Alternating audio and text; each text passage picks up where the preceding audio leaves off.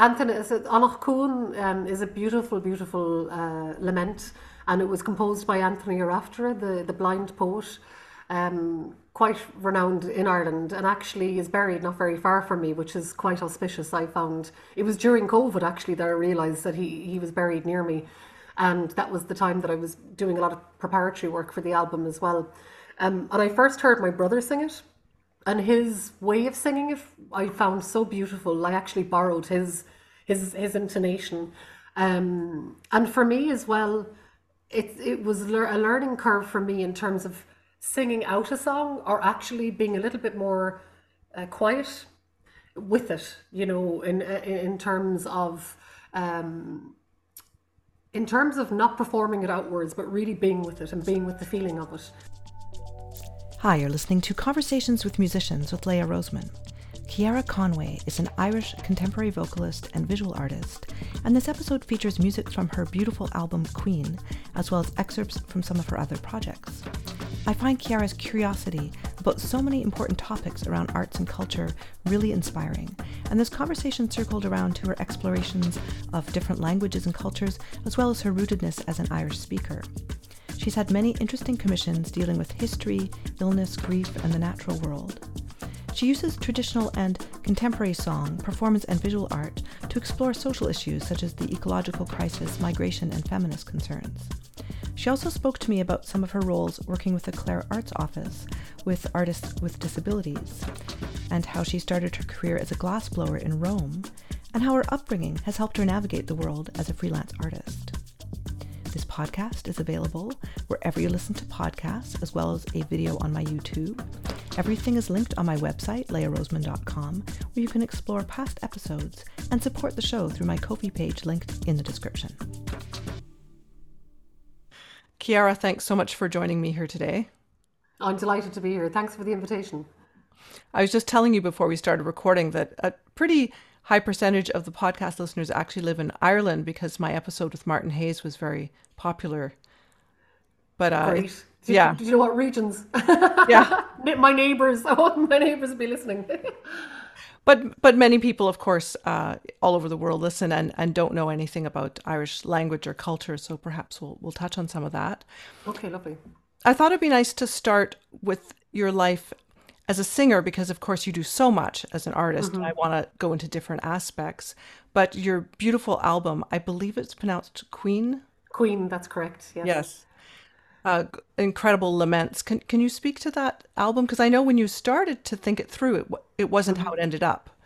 No um, so it, it's a kind of like uh, it took a it took a long journey to get to Caoin because primarily i started out as a visual artist um, and then over the years, I had a public art practice, and I still do, and a socially engaged practice using a lot of visual art and sculpture. But around 14 years ago or so, I learned I could sing. So singing wasn't something that I that I knew I could do growing up. Um, I come from Connemara in the Gaeltacht in um, the west coast of Ireland, outside Galway, and it's a Gaelic Gaeilge speaking region. And I grew up speaking Irish. My mother's um, from Carraroe, my father is from Wicklow. Uh, but singing wasn't something that we did in our family. And if, if anything, I kind of grew up knowing that, you know, Sarah Grealish and Nan Grealish and Nan Tom Taimín and being aware of their sean-nós tradition. Um, and coming from Carraroe, you would have known that certain families had this tradition in their family, whereas I would never have considered myself to have had that. Um, it came to me much later. Um, I was actually working in Rome as a glassblower, and uh, my my friend and my flatmate in in Rome one day said to me, "Do you realize you have a beautiful voice? Like, have you any idea how how beautiful it is?" And I was like, "Oh, go away with yourself." But she kept at me, you know, in terms of. Um, believing her and at social occasions in Rome she would always encourage me to sing a song and that was really the beginning for me discovering that I had a voice and I always had an interest in world music um, and for me it made natural sense like research is a huge part of my practice so it made natural sense to start researching sean-nós and the tradition of sean-nós um, and I started singing it then so it's not something I grew up with. And people are always surprised at that. They think that I grew up singing in the Oireachtas and all the national competitions. Um, but no, it, it, it, was new for me. But once I took to it, it felt like I had always been doing it. It felt very natural to me.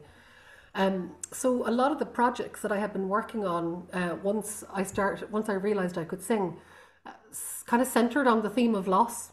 Uh, the first project that I did was commissioned by um, the first project that I did using my voice was commissioned by Create, the Arts Council, and that was in 2013. And I was working with a group of asylum seekers uh, for two years and we were working together to kind of look at well what themes or what issues do they want to to explore in this project and they wanted to look at grief the theme of grief the grief of having left their countries uh, their families not being able to return and also the grief that they were experiencing living within the direct provision in Ireland. So in 2013, that was a system that wasn't spoken about a lot. It's a lot more visible now, but then it wasn't.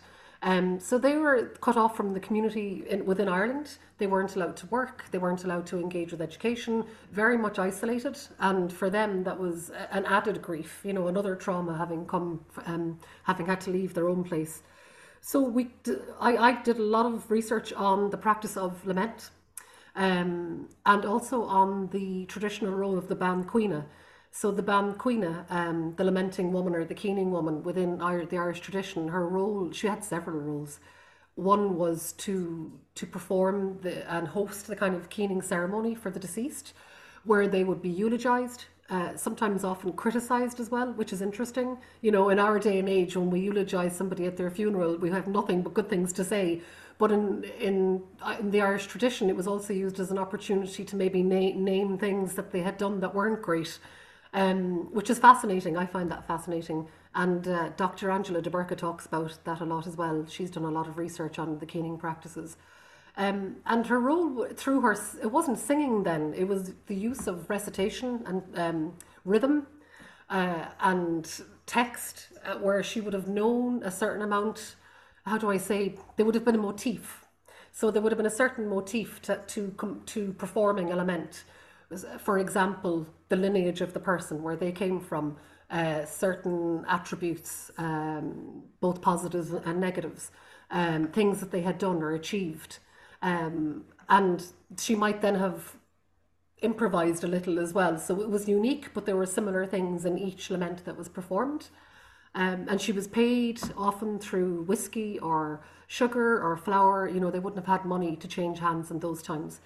So I used that tradition, I drew upon it within a contemporary context. So I uh, devised a series of public lamentations where the beginning or the intro to that performance was calling on the community to to realize that they were complicit in what was happening um, for for these individuals living within the direct provision.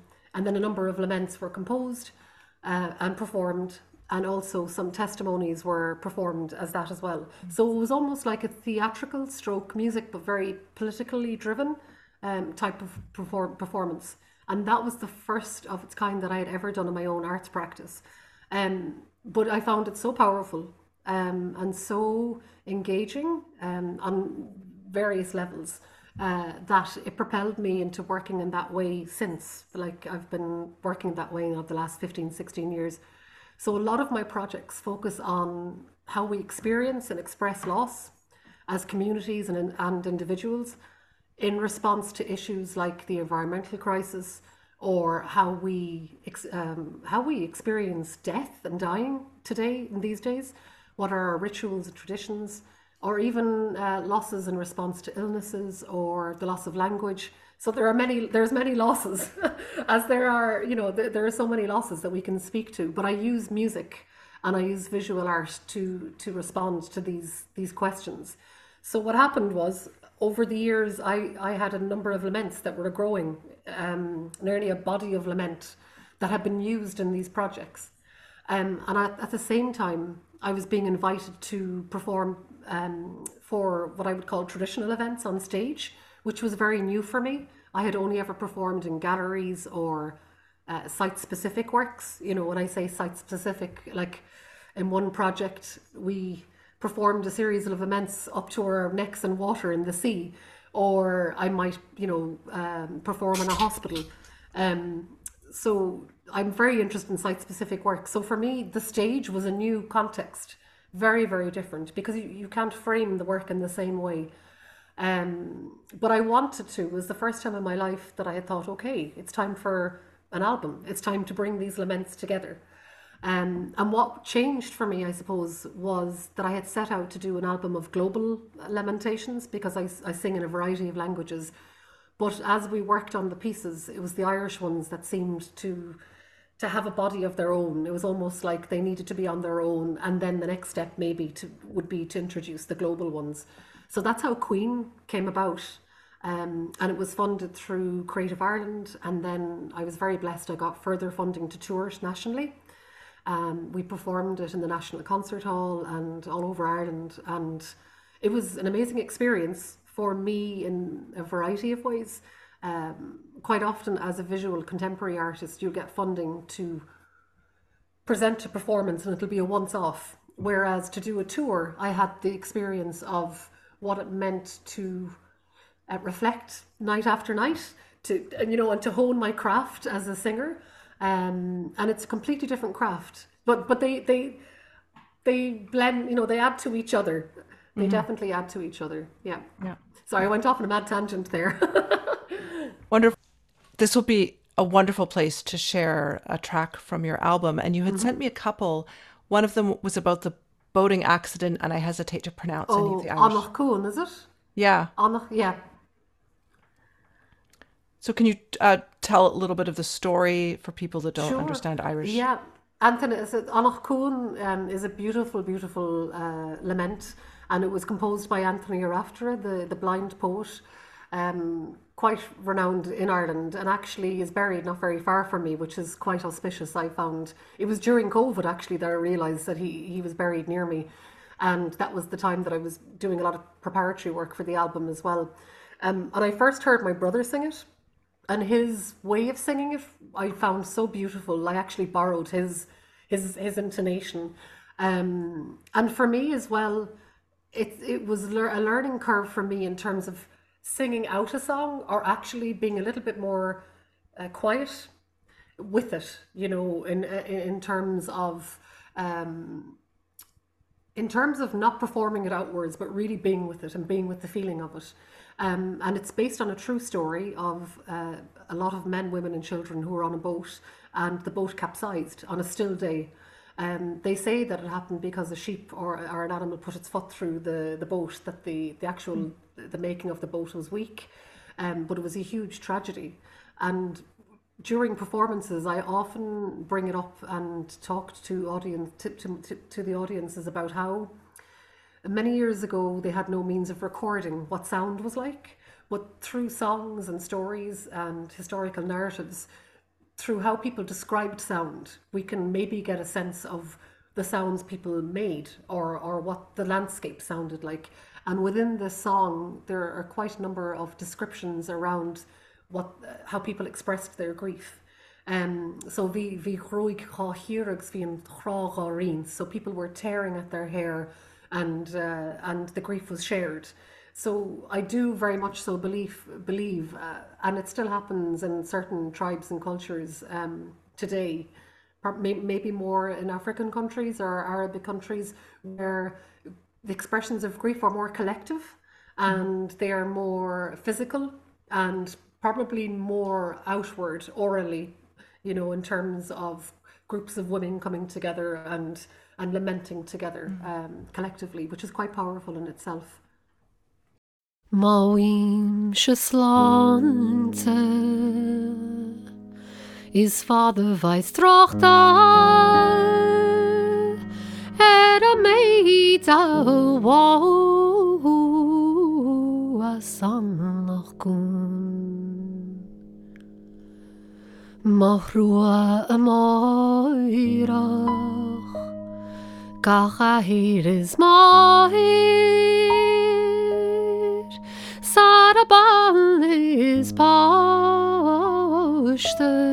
er hillahú Arí nach rasta ceapt leamh is Paris. Nar bheall gan tá birds nóir is lách ó bhrá leis. Gan roií is gan nuaisteach Slá a bhda cú scúbersú nach mór antíine ó scóir na daine siad gal sínsa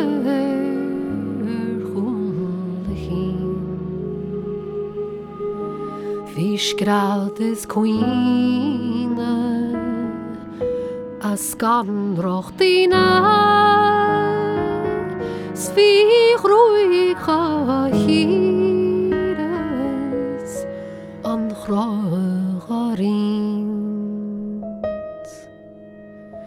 Bhí bucha líoga an ag teach den nuair siad sínta chráchairis chaúirt go cill.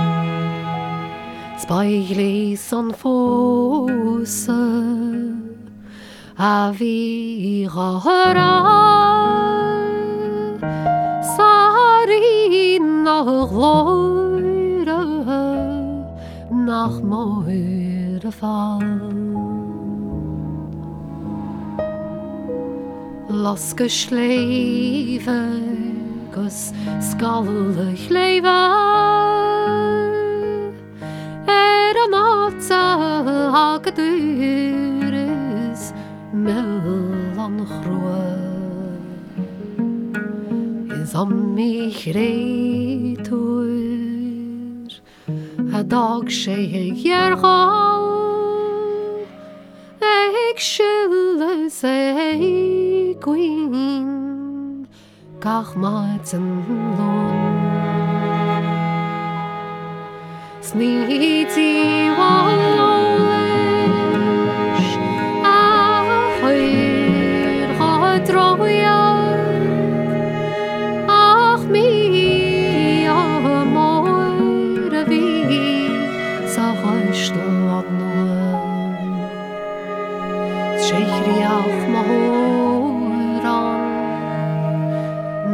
Nar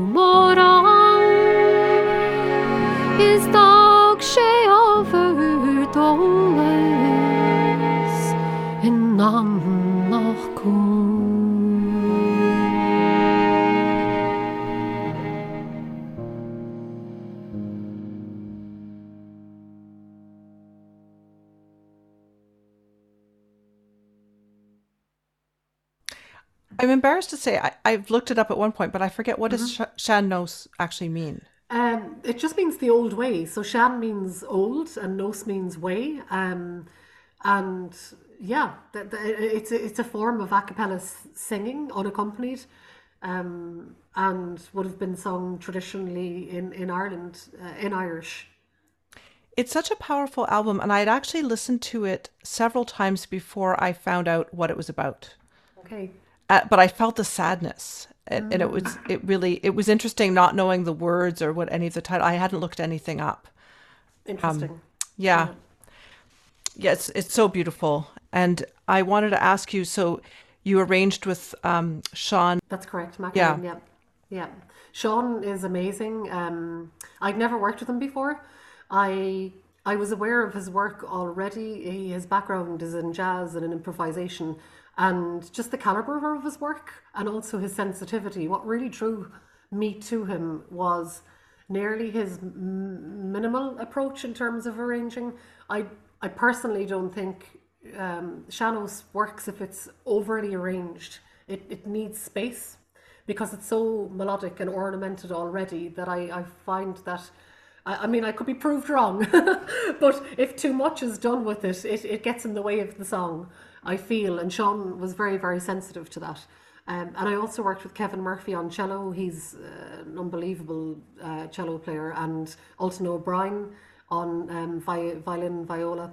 And we had Francesco Turrisi um, playing on piano, well, the inside of a piano, which was amazing, for the, the track called um, Unqueena, um, which is one of my favourite laments. He decided he, he didn't want to play the piano. He stood up and he opened the piano itself and started playing the inside of it, and it was exquisite what he did.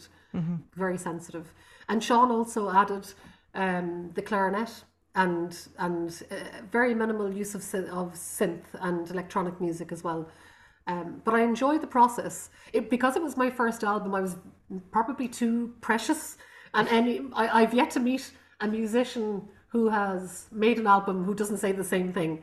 When once you- when you've done your first one, you look back and you think, okay, next time I'll loosen up a little bit more because you want it to be perfect, and sometimes um, sometimes it needs a little bit more room to breathe. The process needs a little bit more room to breathe, but that that's a learning curve for any artist. Yeah. I knew that you sung in different languages, but I haven't Mm-hmm. heard that. Which languages have you sung in?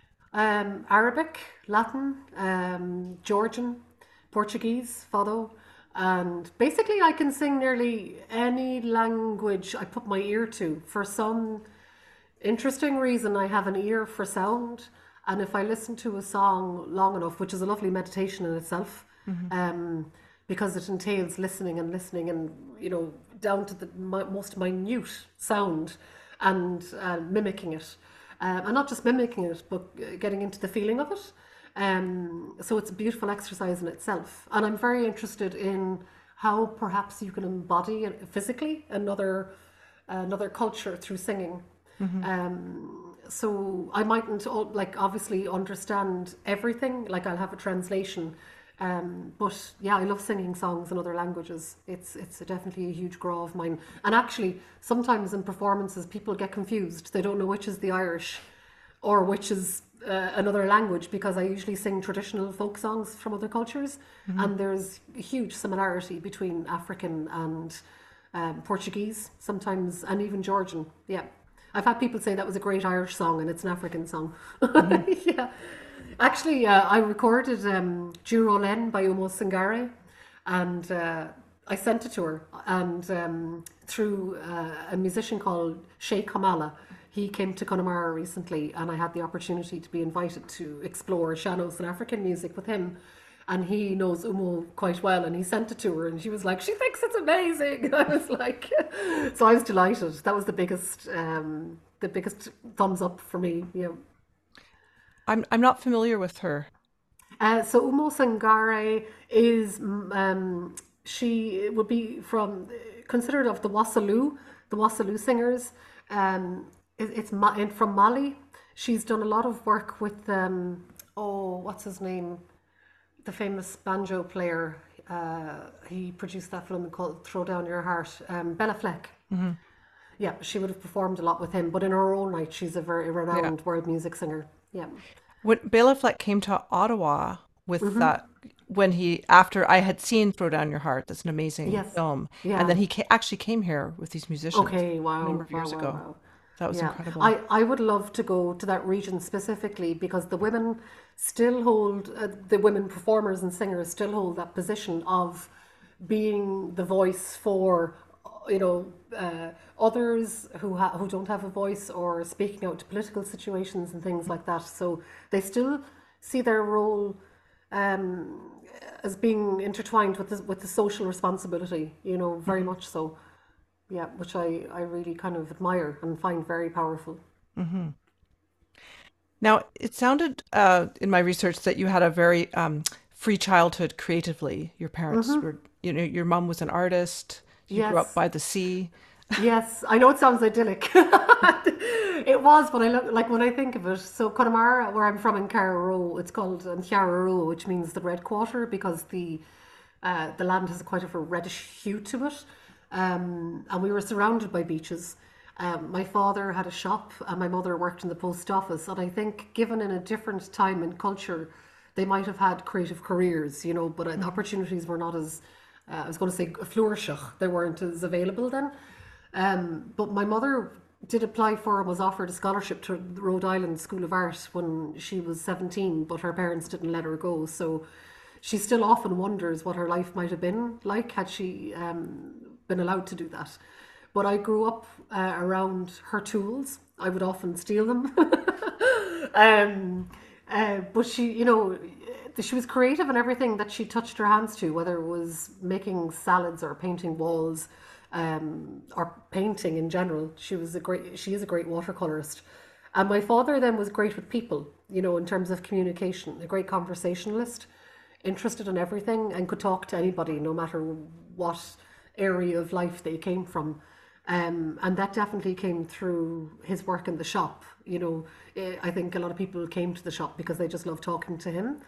Um, and I think I drew upon those two aspects from both my parents. Um, and and also the the the etiquette of business, you know, being business minded.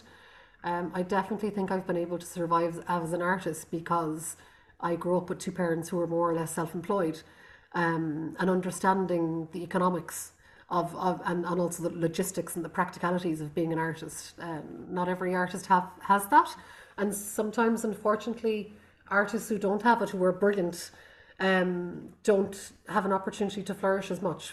You know, mm-hmm. and it's uh, yeah. So I was lucky that I grew up with that. Mm-hmm. Sorry, where do I want to go with this? Um, the landscape probably. Well, I, yeah, having grown up in Connemara.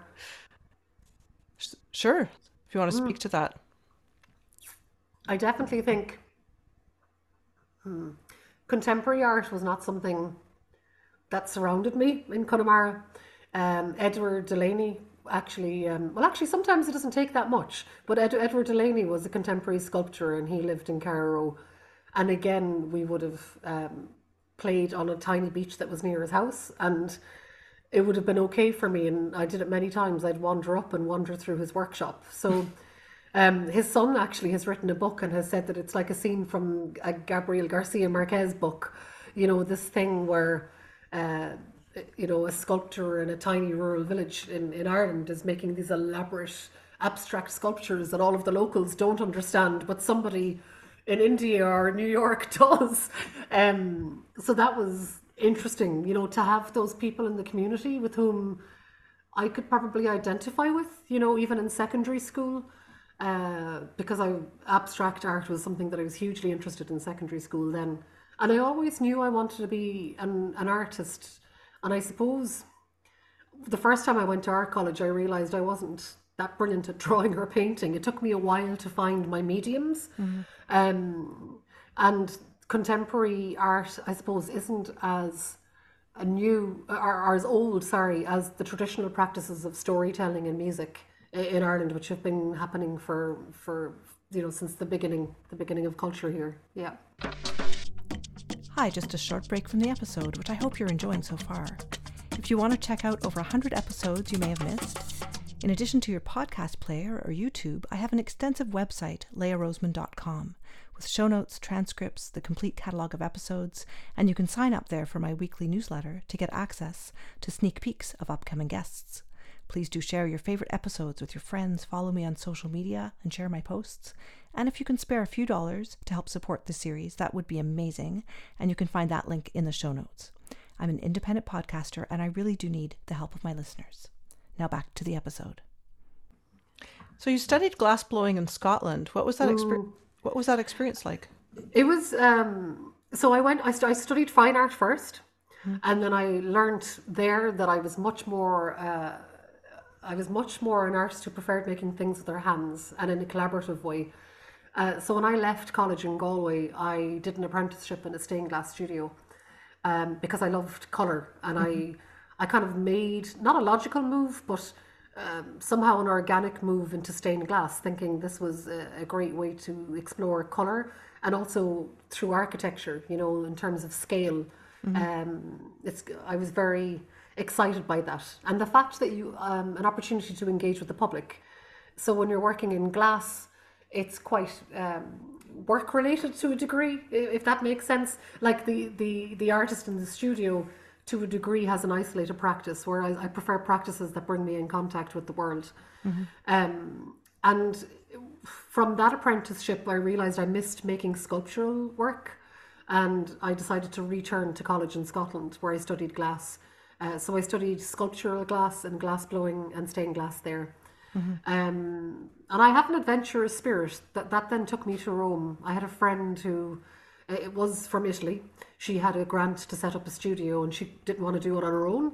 And I had finished college in uh, Edinburgh and I didn't know what to do next. So she was like, come over and help me set up the studio. So I did. Um, and I wasn't the best glassblower, you know, but we had fun. Um, and I love collaborating with people and I, I enjoyed working with her.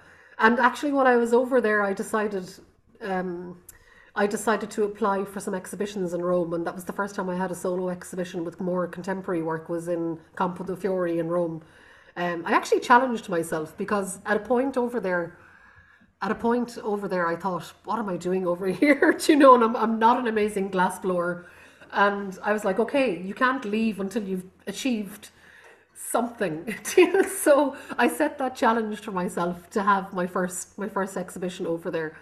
Um, and then I decided it was time to come back, and I I I, I re-entered Ireland by um, applying to do a public art um, masters in Dublin and NCAD, and again then moved into public art sculptures, which was another another another string, another okay. string to play.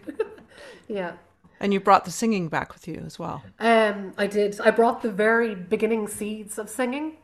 Um, yeah, it's interesting, isn't it? Because even now, when I meet people and they say, "Oh, I can't sing, but I'd love to," I'm like, honestly, go for it. You know, because it, it, builds over time, and it it does take time.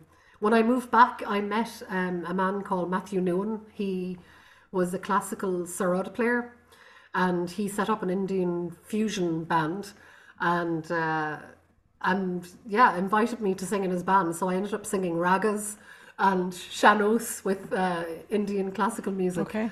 And it was my first time being in a band of any kind. Um, great fun.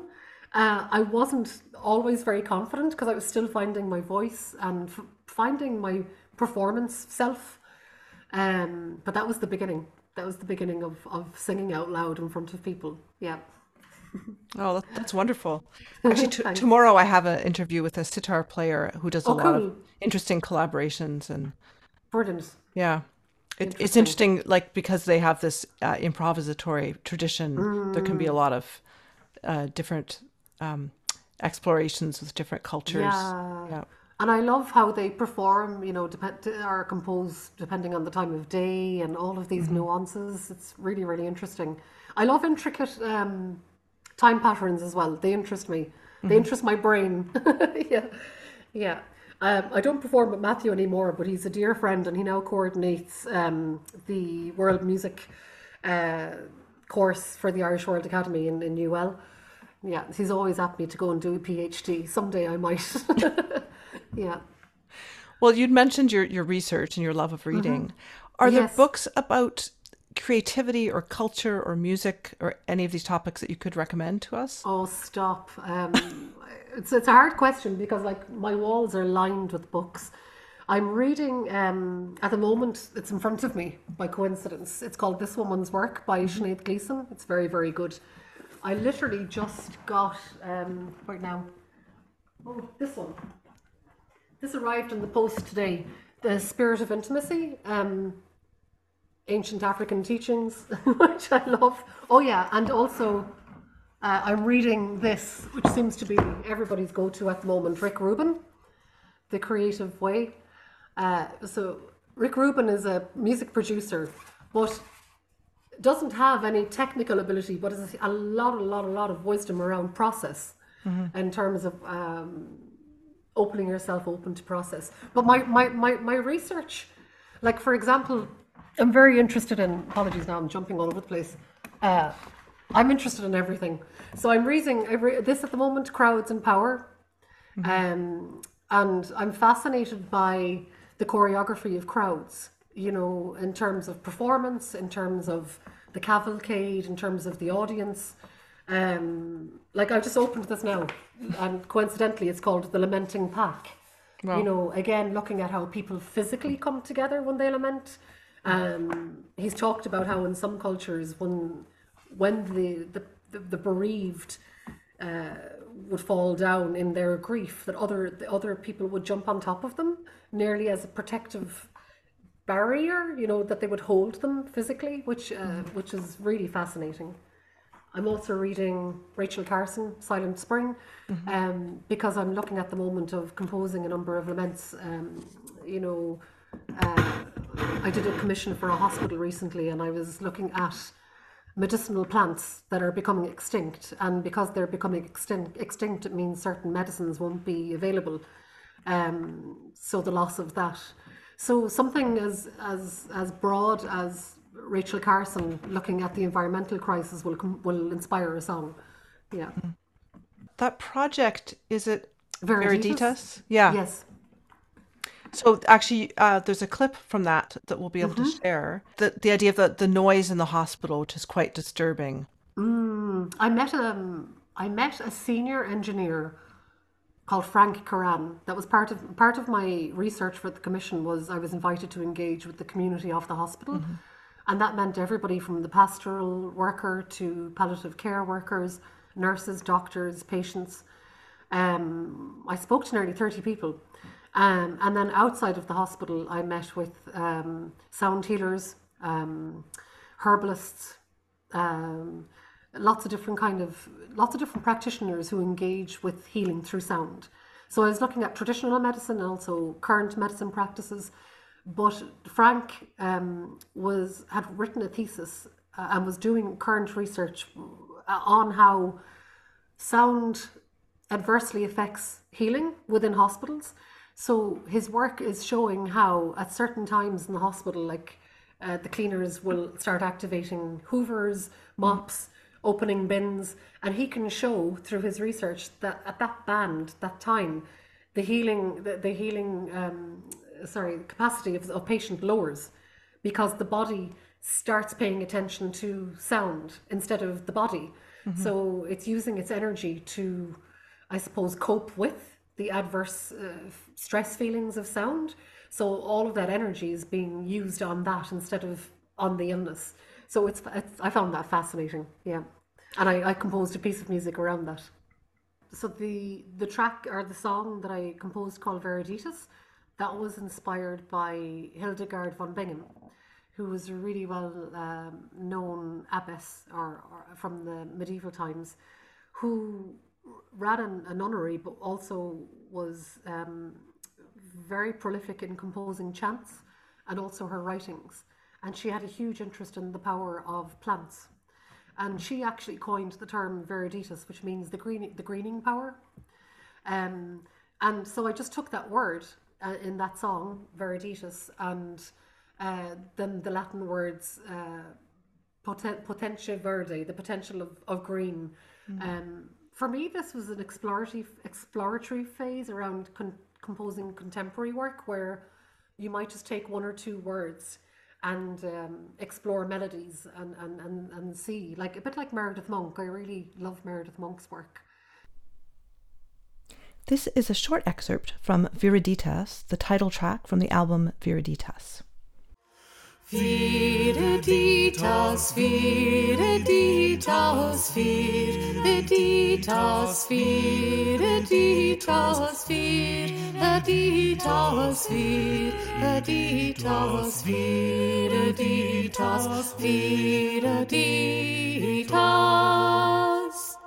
Potentia vir Dei, potentia vir Dei, potentia vir Dei, potentia vir Dei. Viriditas, viriditas, viriditas, viriditas, viriditas, viriditas, viriditas, viriditas.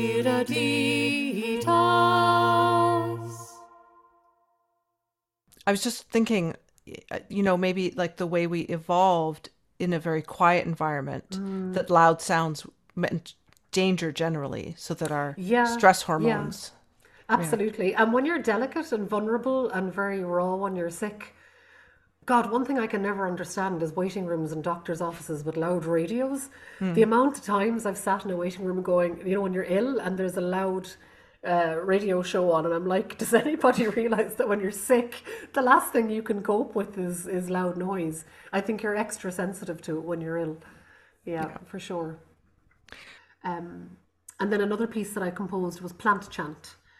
And in each verse of Plant Chant, I took a plant and I extol, ex- eulogized the, the medicinal qualities of, of that plant in, in, in the verse it, through Irish. This is Plant Chant from the album Viriditas. This plant eulogy poem is composed by Ceara Conway, and I'll link the Irish to the show notes on my website. Batha nua las waid na wide, réaltí buí na talún le sú full darug. Leisian tú an dúlagar is an brón is divna, Batha nua is las cholam chile. Rí na livana féirín si, an bhéir dail a dortín an chrí, Los mór méraán si, Los cré, los na man si. Lesúla glé gorama is tú banríon na livana, Los na manaltra, losán na néin, Los mianla ma chara milliis stíl. Ó neantóg cúl faiche, Folán is tanní, Bí cínsa iad ihe trí úra sa lé. Bathú is lonlú, glas is grúigach, Seanóir neantóg agus trénach. Malacht adamhan rún an lé. Fernan bhríide clog na gcuiche, Leis iscúil fion na gréine, Grádam, grádam nach, Barnan, Bernach. O viridissima Virga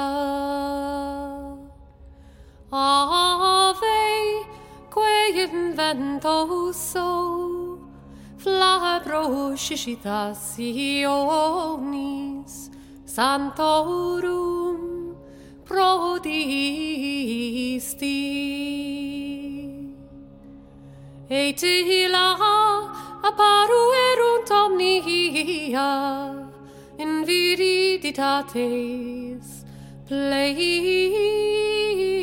Pleina.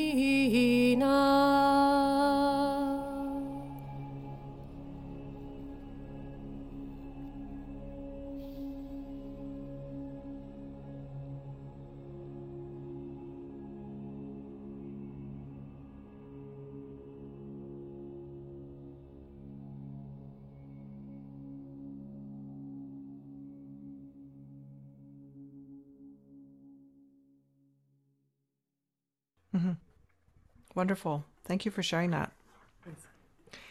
I did want to talk a little bit about you. You had an administrative job for many years with the Clare Arts Office, and you were involved with this program Embrace with arts and disabilities.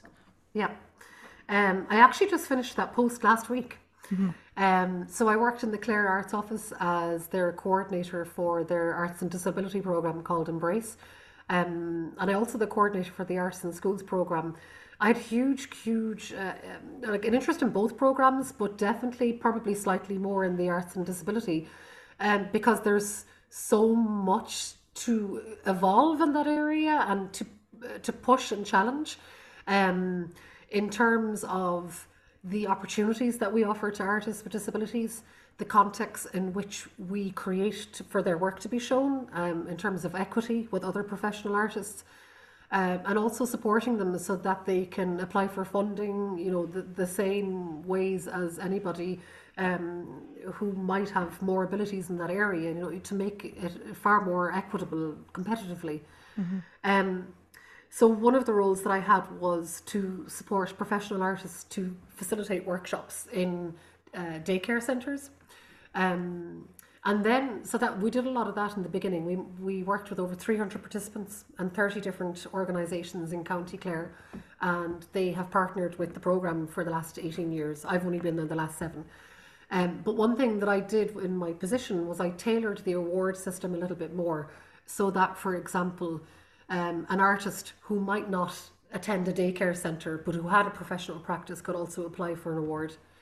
Or if somebody within the group, uh, if the coordinator could identify that one or two or three people had skills and they could see that there was an interest beyond the hobby, that this individual wanted to progress a little bit further, perhaps with more one to one tuition, that we created an award for that to happen. So, kind of teasing out a little bit more the variety of interest, the variety of um, skill and ambition and and trying to meet all those very kind of nuanced needs um, within the program.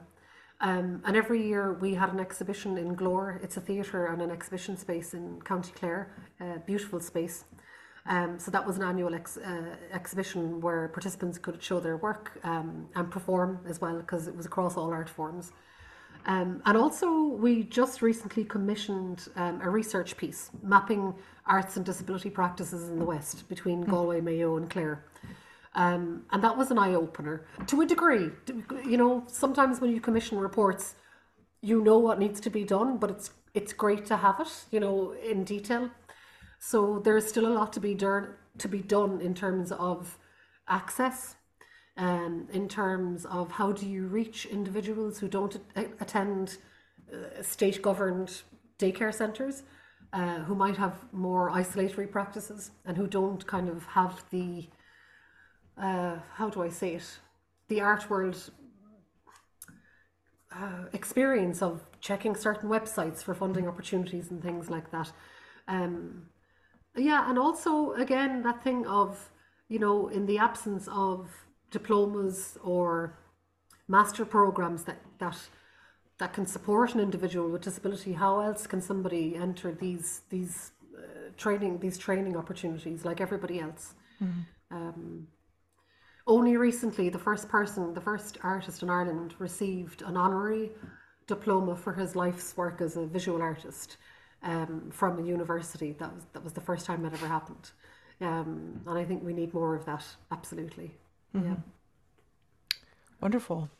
Yeah, this is this um, topic's come up in different ways with a few guests I've spoken with Okay. um, in Australia and Canada, and I'm always interested. Like those were more, not not just music specific, but a little more music specific. Yeah, actually, one project I can mention um, that we uh, commissioned was it was through the invitation to collaboration scheme with the Arts Council, um, and uh, we approached the Irish Memory Orchestra. You might have heard of them. Um, the director and the composer is uh, Dave Flynn. So the Irish Memory Orchestra are unique. They used to be called, um, actually they're not called the Irish Memory Orchestra. They're just called the Memory Orchestra now. But they're unique in that they don't use sheet music, and that and they're a fully fledged orchestra Wow. um, in Ireland.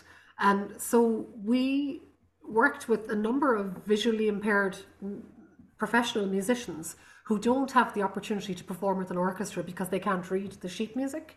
So this project specifically brought the methods of the mem- memory orchestra together with the visually impaired um, musicians um, to compose uh, a new piece of work around the, the theme of vision and uh, they performed the premiere of it in County Clare. So it, it was, um, and we was very kind of, I, I suppose we had to really think outside the box in terms of how they learnt the music. So uh, there was a lot of preparatory work done in terms of uh, braille music, in terms of the sheet music. Also, all of the orchestral pieces were recorded to MIDI and recorded um, in audio format, and we set up a specific website where the musicians could access all of that material. Uh, so we learnt a lot um, from that, and as as far as I'm aware, it's still continuing. That that that opportunity is still open, and they're building on that. Wonderful. That's really great. Yeah, I had not heard of the Memory Orchestra. Um, there's a Yeah, couple of uh, really amazing um, pianists who had performed with my orchestra in the past year who were blind. Like, Okay, interesting. yeah, completely, Yeah. like not just visually impaired. So it's always very interesting to, to think about that. yeah. Uh, if we could go back to Caoin, so there's another Mm-hmm. one. There was a lullaby about the fairies and Yes. childhood mortality, and I, again, I cannot pronounce the title. Shah- Shaheen Shaho. Um, it's one of my favorite songs. I love it. Um, and quite often audience members um, cry when they hear this, and I think my my dreaming into it is, is it's a tender song. There's something very beautiful in the melody. Um, and I love singing it. Like I sang it for my sister's uh, christening for the da- for her first daughter, and I was quite moved by it as well because you're wishing you're wishing uh, blessings for the child, you know, and and a kind of a, a presence of love. Uh, by Michel the heel veguir the vanach, I'll be by your side, you know. Um, yeah, even now I get emotional. There's something beautiful about just imagining into I'll be by your side, you know, praying for your blessings. Um, and in terms of, I suppose, the context of the lament, uh, for me, it's not a lament, but during the famine times, the motif of fairies coming to take your child away was was used as a symbol of um, was used as a symbol for for death. It, so if the fairies came and took your child away, quite often that was around uh, cot. You know, sorry, I, what's the terminology when a child dies in their sleep? Is it cot death? Uh, was sudden infant death That's it. syndrome. Yeah. Yes. And also from starvation. Um, Yeah. So th- th- that kind of use of, of the fairies taking children away was used a lot during the famine times. And, you know, it's an ancient thing and we still do it. We, we create stories in order to make sense of the world. And, or, and, and also, I think, to create a barrier of protection. Do you know, it, it, it might be hugely difficult to sing about your child dying of starvation. So it's maybe a form of self-protection or a way of creating a narrative that helps you cope with it that you say that your child was taken by the fairies. In the same way that we say the angels take our loved ones away um, you know there's for me there's no difference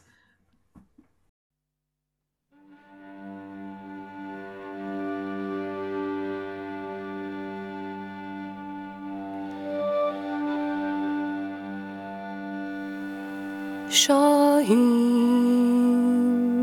Shaho Mastoires Miliana Mahjod Gan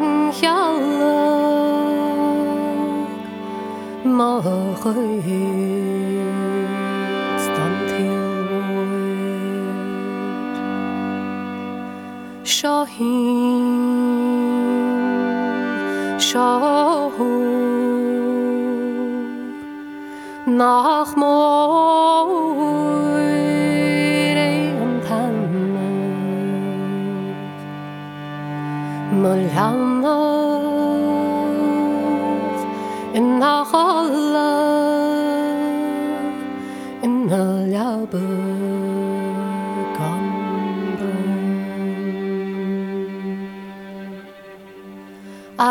Nachalla in Naljabe Aljanov Moklef Gonairi de Holla Salvagus sonnes a chuiche dochoir By Michel at the hill. E queer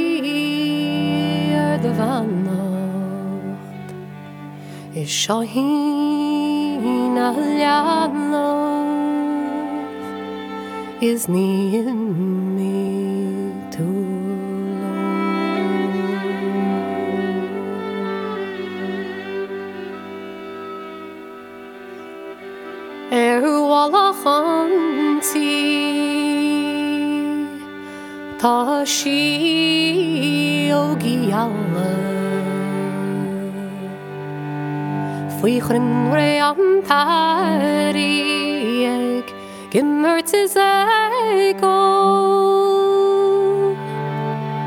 Shahiad nishiad Egli er malyamma Egiri e aviala Este is solisor Shaheen Shaho Mastoiris Miliana Mahiod gan Machid dan tilwoir Shaheen Shaho nach tanna Maljana in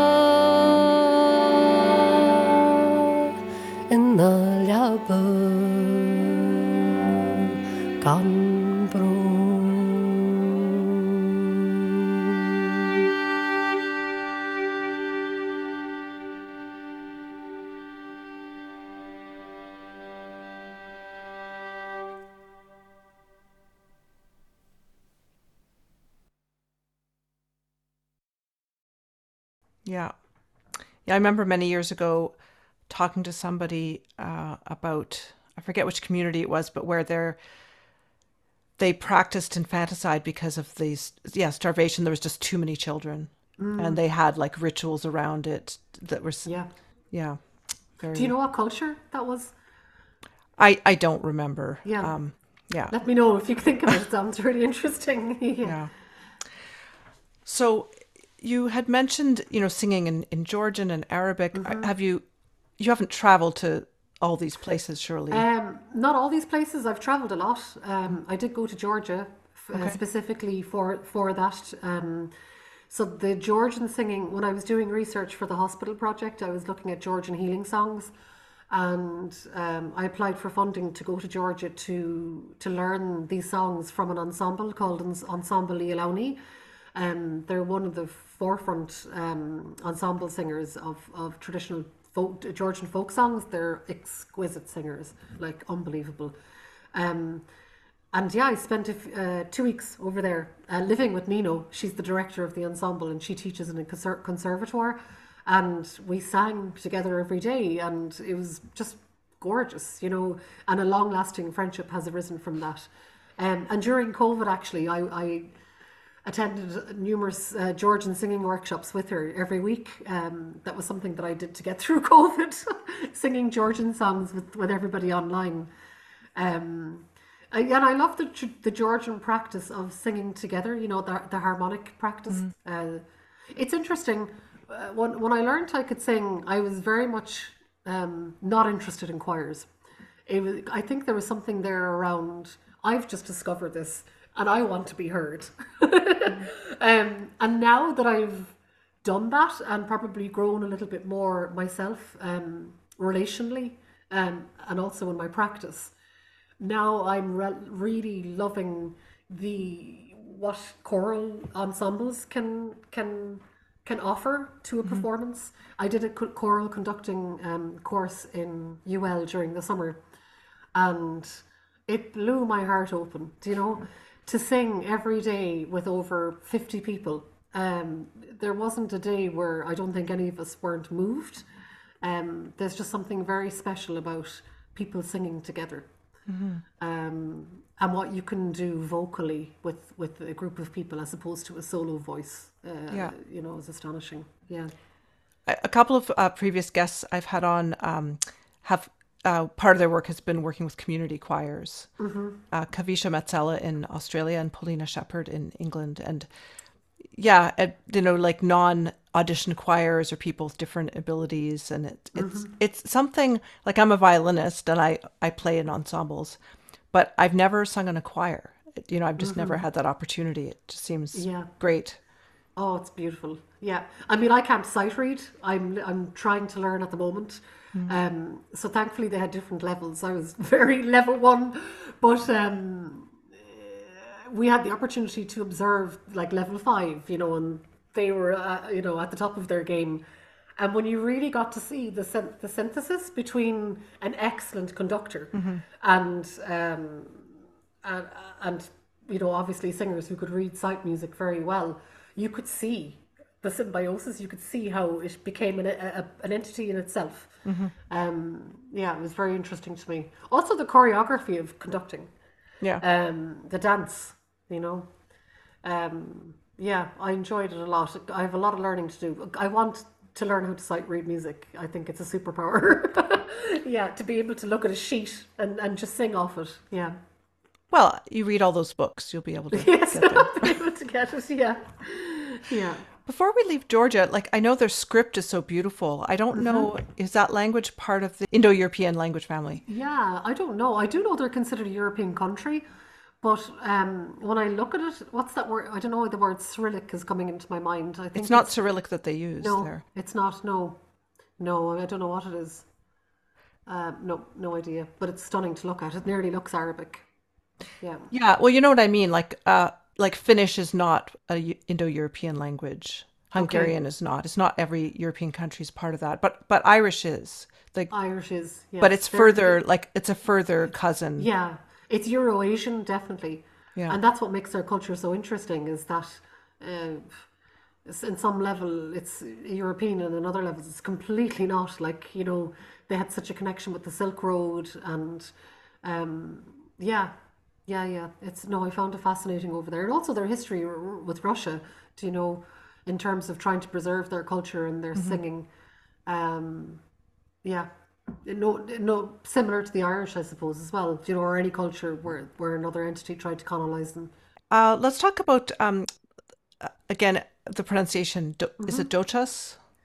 Uh, Dochas? Dochas, yes, Dochas, yeah, Dochas means hope. Yeah, the water So- ensemble and all of that. that's it. Yeah. Uh, so in I can't remember what year it was, but I was um, invited by Waterways Ireland and um, to create a piece of work in response to a, speci- a particular story. So myself and another artist, um, Nolani Phelan, were, were invited to create work in response to it. So the story was, and it's a true story, of several fishermen from Carna, a, sm- a tiny village in Connemara, um, were given money by a company called Gael Linn. So Gael Linn, uh, they produce um, albums of Irish music. But in the 1950s, they also supported a lot of socio-economic um, enterprises um, in the Gaeltacht areas because they were experiencing a lot of, um, I suppose, a lot of uh, job losses, economic loss, um, for a variety of reasons. But at the time, these fishermen were competing with the big trawlers, so they were given money to buy bigger boats, and they left their village and they had to go up north to collect these boats, and they brought them back down through the waterways. But what interested me most was that these men had never left their villages before, ever. So for them, it was nearly like I likened it to the universal journey, you know, like um, Joseph Campbell or the Odyssey, where the individual sets out on a life changing um, journey and they face trials and tribulations and they return. um, so it's it's kind of like a, a universal psychological journey that we all take. Sometimes it means leaving home and sometimes you you don't have to. Um, so I decided to follow their journey, these different places that they would have gone through, including the canals going through Kildare and Naas, um, and where they started their journey, obviously, which was in Carna. And they also went through the Ardnacrusha Lock, which was the hydroelectrical dam that was built in Shannon, Ardnacrusha, which was a massive, massive, massive um, enterprise. Like in terms of architecture, it was a huge engineering feat for its time. Uh, so I decided I would perform in each of these places and make a vocal kind of video performance. Um, so in one of the videos, I am singing "Or on the Wall," which is a, a lament, but I'm in the boat as the dam is is lowering. So you see the you see the, my background changing as I'm as I'm going down, and the performance kind of gestures that I take. Um, I was exploring gestures that might have been used traditionally. So, in traditional times, when somebody sang sean-nós, they would have covered their faces with their hands, or they would have turned their backs and sang into the corner of the room. Um, and ev- there, people have different reasons or rationales for this. Some say that it was because of shyness. Some say it was to to to kind of like that the emphasis wasn't on performing outward. It was you know bringing the person behind and letting the song come out further. But I was exploring it in more of a contemporary performative gesture. And when I when I look at that video now, I think it looks quite amphibian. I look almost fish-like, which which fits with the dam. Um, and then I decided as well, like sometimes for me with each project, I think, okay, what can I try here that I've never done before that I'm interested in? I had never composed for an ensemble, um, so I formed uh, the Water Ensemble with a group of um, singing students from the Irish World Academy. And for one of the pieces, I created kind of three movements, just using the two words dochas and hope, and um, composed uh, three different melodies for for that piece. Um, so it was brilliant. Yeah, and I, I, I hope now in, in work this year that I'm going to compose for more ensembles. Um, I haven't done so since. This is a short excerpt from Dochas.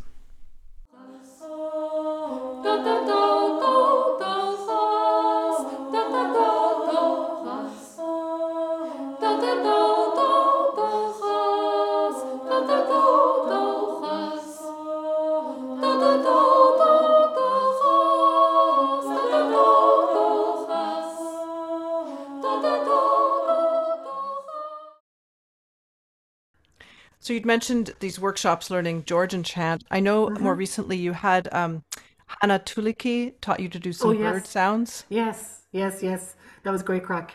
Um, I can't say I mastered it in one day. we certainly laughed a lot. Um, but I'm fascinated by her practice. Uh, her she has a long-standing practice, an interest in this area um, of what she calls I can never say it or pronounce it properly mimesis, the the act of uh, mimicking or mirroring ani- animal sounds or sounds from nature, and she's been doing it a long, long, long time. Um, and has a beautiful practice like and she shared with me some of her techniques and methods include like to to to kind of nearly learn how to vocalize like a seagull. She she recommends like putting you know the way you put water in your mouth to gargle? Like that's that's the kind of access point that you nearly need to be practicing to get to that kind of throat sound of the seagull um uh, the reason one of the reasons why I went to her was because I was invited by Ormston House Cultural Centre to uh, respond to uh, the corncrake. Um, so the corncrake is a bird in Ireland, and it is becoming distinct, um, extinct. Where am I saying distinct? It is distinct, but becoming extinct. And there is a conservation group called Corncrake Life, and they're doing everything they can, and they're well funded by the EU um, to preserve the corncrake. There's currently around uh, 300 corncrakes in Ireland, um, which is quite a small number. Uh, so uh, that's that's what, what that's what brought me into wondering about vocalizing like a bird. Um, yes, and I haven't like the the the, the, the corncrake doesn't sound very melodic. it um, it actually has a sound that years ago people used to um, used to curse each other. You know, they used to curse like me in Irish. It would be uh, they would say. Seanor an Seanor an Yantog agus Srenach, like Mal- Malacht Adavan Runan lay, uh, you know, the curse of the corncrake be on you, and that may you don't like that you won't have a night's sleep because if there was a field of corncrakes, it was the loudest and most annoying sound that you could hear. yeah, um, it actually, if you want to hear what one sounds like, if you get a comb and you brush it, that's what a corncrake sounds like. Okay. Yeah, and the Latin name is onomatopoeic. So if you say crex crex eh, enough times, you'll know what it sounds like. Okay. Yeah, very cool. And it was interesting to, to learn about Hanna Tuulikki too, because I hadn't. yeah, Heard of her. brilliant. Yeah, I really like her work a lot. There's one project we haven't spoken of yet. Um, the Time to Say Goodbye. Oh I yeah, fo- I found that really compelling. That uh, if you want to speak to that. of course. Um, so I was I was invited by uh, the Nerve Centre in Derry and the Ulster Museum to create a piece of vocal work in response to World War One. So it was very broad. I almost researched too much for that project. Sometimes you can read too much. Um, so I was looking at so many different things, you know, in terms of how even they created these huge architectural concrete um, shapes to capture sound. Um, I was looking at how they had tiny gramophones that they would bring out with them out into the field. Um, and I was looking at a lot at conscription songs, you know, how songs were utilized as a way of guilting or shaming people into joining the army or propaganda. Um, and I came across that song Grace, which was composed around a similar time. Um, and that was uh, looking at Joseph, I think it's, I hope I could be completely wrong now, I'll be shot for saying it, but uh, Joseph Plunkett was, was executed and he had 15 minutes to say goodbye to his partner Grace. Um, and at the same time, mm, it wasn't uh, it wasn't the same time, but my father had died, and I had a very kind of um, intimate understanding of what it's like to be told that you have a certain amount of time to say goodbye to somebody because he was on a machine. Um, and then I started thinking more about saying goodbye within the context of a war or and what that means and how many people would have said goodbye to each other, you know, wives to husbands or children to their parents, um, and not knowing whether you'd ever see somebody again. Uh, so I explored that with the Derry traditional singers in terms of that's the song, but then I break the song down into a more uh, spoken word piece um, that is simply just talking to uh, the words you have 15 minutes you have 15 minutes to say goodbye to somebody you love um, and kind of deconstructed that more and more and more. Um, and I found it was quite powerful. Like it the recording I made that I actually used was an exploratory um, session. But even sometimes you can be in the middle of doing something and when you're doing it you're like this feels very strong. And I just trusted my my gut that that that was enough that this this spoken word piece was enough around saying goodbye um, I'm glad you liked it. I also um, decided in terms of the visual aspect of the work to take casts of the gramophone horn that I had. Um, and I made numerous casts using paper, the simple process of paper mache. So I had these beautiful um, shapes of gramophone horns and I spray painted them white and they ended up without intending to they ended up looking like lilies um, which somebody told me kind of are associated with Funeric, um, Funeric rites of passage sometimes. And so the piece played through these these white lilies and in the installation. This is a short excerpt from Time with the Derry traditional singers.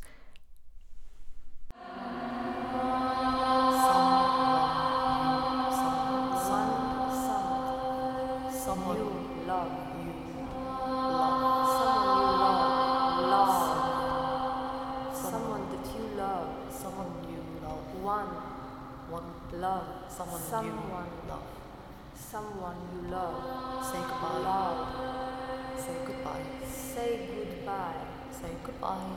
goodbye, Bye. bye, bye, to someone you love. Say goodbye. So you grew up speaking Irish with your mother, if I understand. That's correct. Yeah, I was a bilingual family. Yeah. And all children in Ireland learned Irish in school.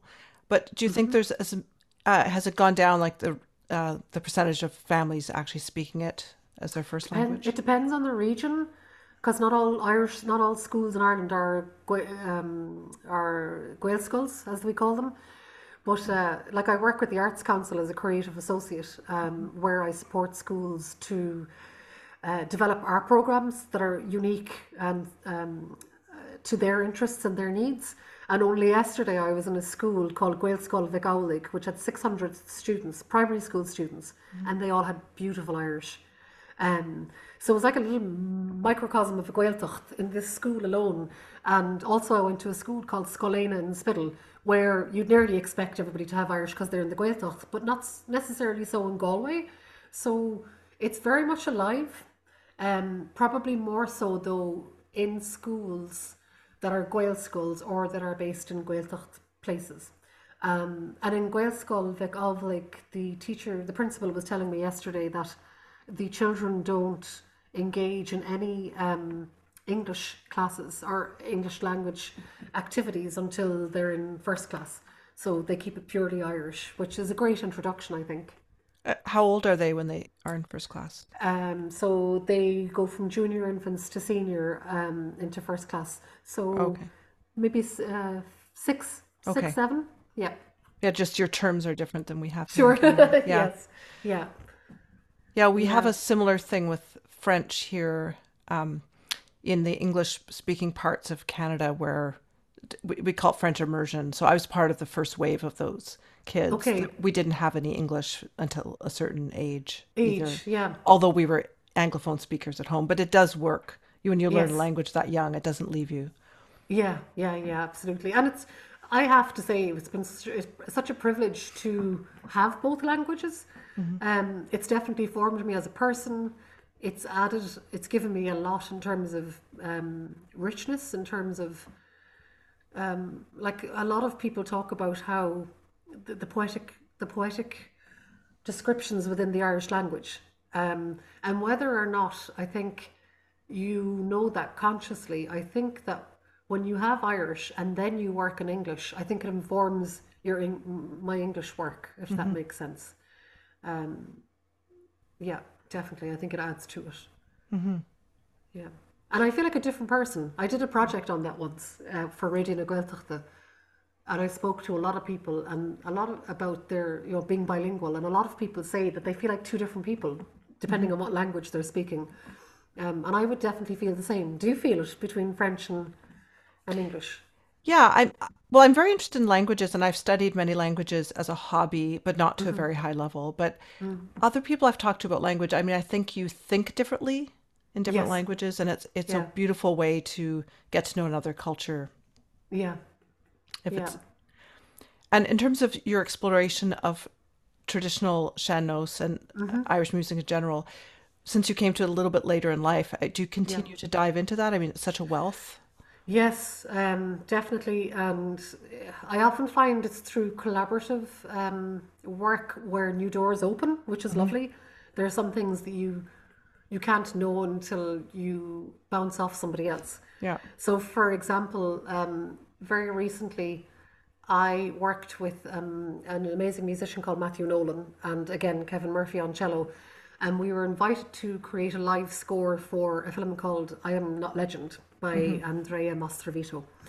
Um, and Matthew had wild ideas, which I completely went for, including an Irish translation of a Joy Division song, um, but also which worked was gorgeous, and we want to record it. Um, but Matthew um, is a genius with synths and loop pedals, uh, which I'm not at all. I'm not technically minded that way. And I sang Caoin. It's also on the Caoin album on Queena. But what he did with it was like, wow, we have to, I need to record this iteration of it because it brought it somewhere else completely.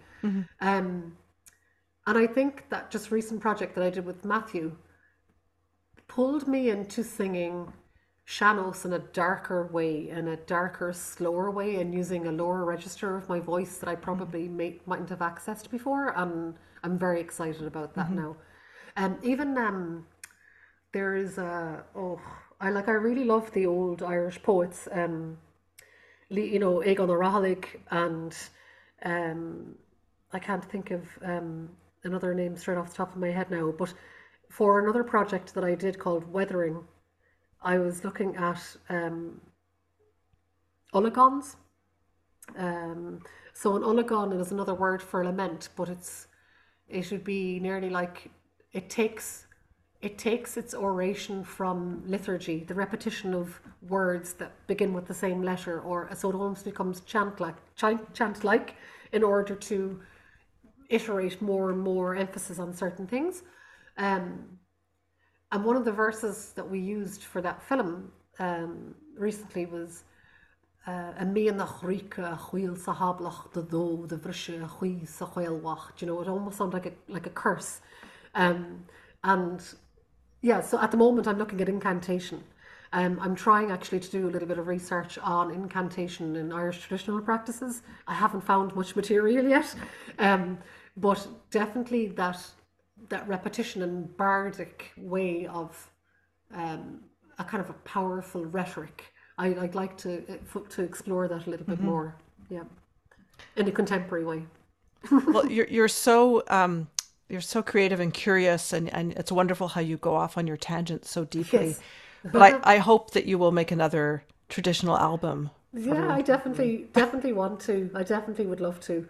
Um, I, the thing that I find difficult is how to merge my contemporary work with the traditional. Like it's it's it's easier for me to bring traditional repertoire into the contemporary uh, visual art work um, than it is the other way around. And um, as time goes on, I'm thinking maybe that's just okay. I just I, I don't. It's not something I have to to figure out. Maybe they just belong in different in different camps, and I can enjoy both. Yeah. The thing that people get confused by is if somebody comes to a concert of mine, they think that's all I do. Um, and then they might later discover the, the more contemporary arts practice. And I think in, we live in a world of categories. Um, and it can be very difficult to be several things at the same time sometimes. Um, but you just have to roll with it, don't you? you know? yeah. Yeah. Well, very inspiring. So so Thank thanks you so, much. Thank you. I really enjoyed chatting to you. Yeah. I hope you enjoyed this episode. There's such a fascinating variety to life and music, and this series features wonderful musicians worldwide with in depth conversations and great music, with over 100 episodes to explore. Many episodes feature guests playing music spontaneously as part of the episode or sharing performances and albums. I hope that the inspiration and connection found in a meaningful creative life, the challenges faced, and the stories from such a diversity of artists will draw you into this weekly series with many topics that will resonate with all listeners. Please share your favorite episodes with your friends and do consider supporting this independent podcast. The link is in the description. Have a great week.